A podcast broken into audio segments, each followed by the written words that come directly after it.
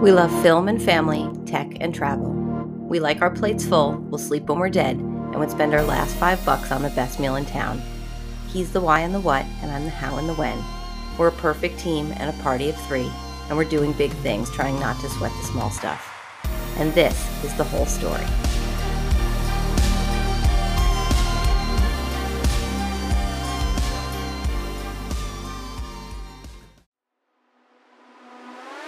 July 29th, 2020.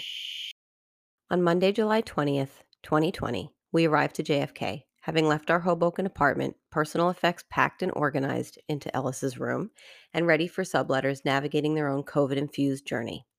We knew the AC wasn't working quite right. We knew we didn't have visas yet for our well over 90-day stay in the EU, but we have a race car driver on our hands, and months, maybe even years, of conscious and subconscious manifestation had culminated in this moment, this weird and unique moment.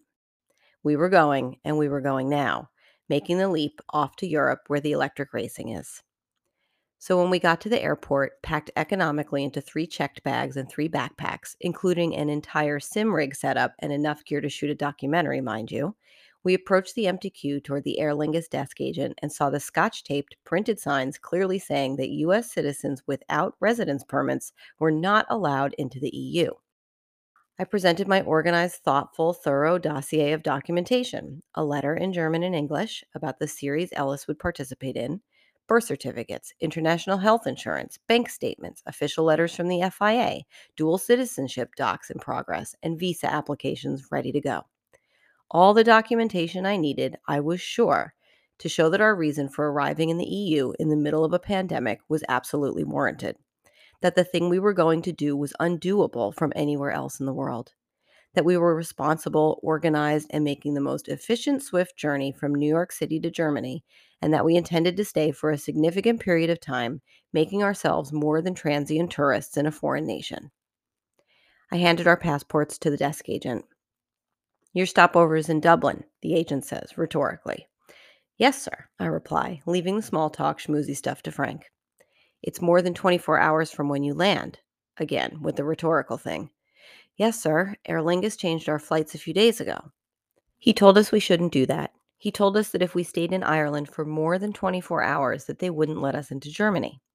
That's when we told him that we had already booked another flight on Ryanair, taking us from Dublin to Hamburg on the same morning as our flight landed in Dublin. So we would be, quote, in transit, which was entirely allowed, according to the nifty EU COVID travel site I had permanently bookmarked on every device I owned. He checked our bags. I sweated through my entire shirt before we even left the desk. My mask was making me hyperventilate, but hiding my sickened expression. It had never even occurred to me that we wouldn't make it out of New York City. He made notes on the computer for Peter, who was late, and we moved on to an empty security line. At least the TSA agents were a bit cheery, considering the low flow of passengers. Later, checking our flights, I realized that he had attached our original Dublin to Berlin flight itinerary to our return flight, a stroke of luck, surreptitious or accidental on his part, that would play into our Rube Goldberg machine-like adventure.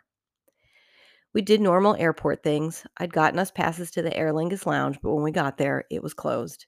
We sat and had beer and bad pizza, bought huge heavy bottles of water to lug on the plane, and talked about what we were most looking forward to, that we already missed the dog, that we hoped the air conditioner thing would be fine, and hated having to have help from our friends to manage our shit while we're away, that the first of the month was coming and we haven't heard anything from the landlord in months since we stopped paying the rent in April, that this is the beginning of something, and even though we don't know where it's meant to lead, we're keenly aware that it's a moment in hindsight that will become a pivot, a directional change in the tangent of our story as a family.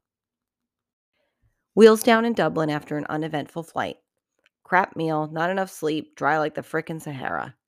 We made our way to passport control, where the realization occurred that we were pretty much the only people aboard with U.S. passports. The guy in front of us was lanky, youngish, and within a minute or two was pulled aside and asked to sit in a chair and wait. Normally, I might have had a snarky response, an immediate bias about him and his situation. Now I watched closely to see what actually happened if they didn't stamp your book and wave you through.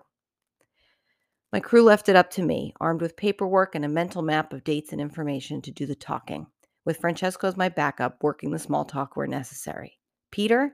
It was his second time leaving the country after Ellis's Spain race last year, and Ellis, gleefully unaware of the treachery in every step of this half-cocked plan. The border agent asked the usual, "Where are you going? When are you going there? How long will you be here?"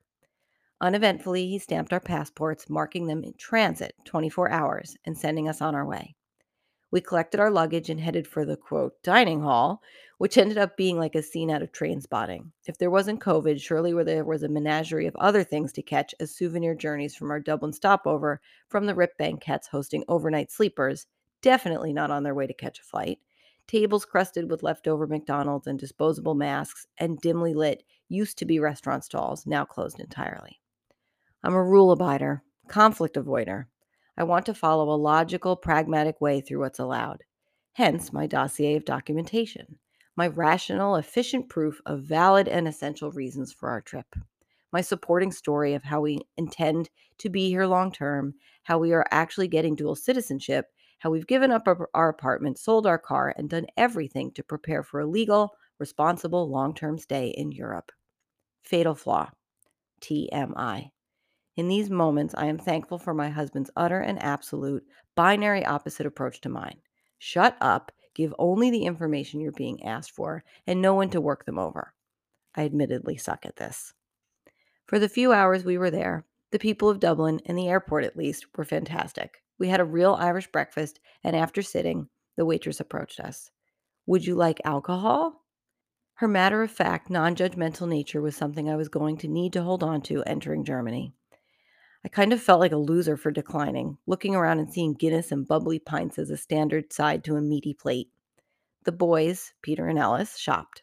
Frank and I did video interviews, which I'm sure at this point had me talking about how nervous I was in New York City, but how excited I was to be halfway there and how I probably have that excited traveler look on my face with no idea what was about to hit me.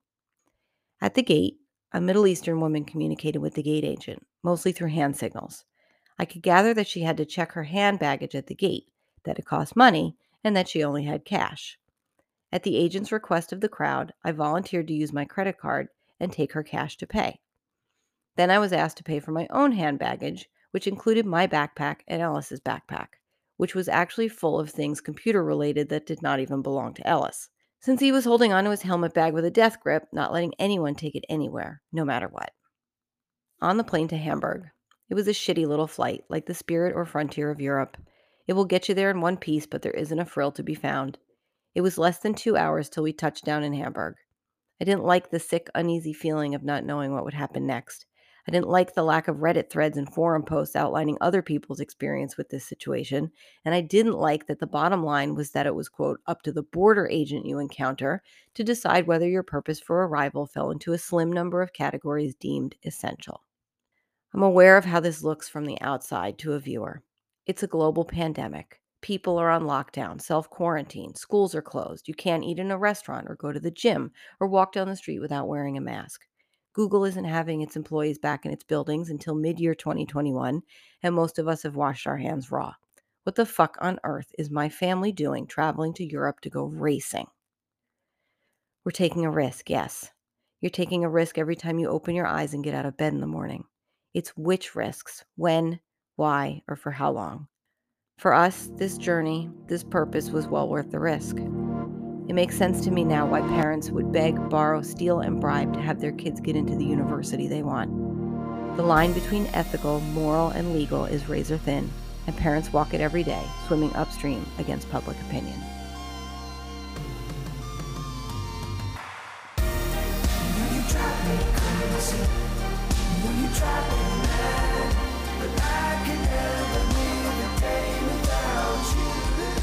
The Whole Story is a podcast about my family's journey to follow Ellis's singular passion during a global pandemic. The episodes are audio recordings of the journal I've been keeping since the day we left home in 2020. To learn more, follow The Whole Story on Instagram and visit our website, ellysium.co. And remember, life is good, life is hard. These two truths are unrelated. You know you drive me crazy. You know you drive me mad. But I could never live a day without you.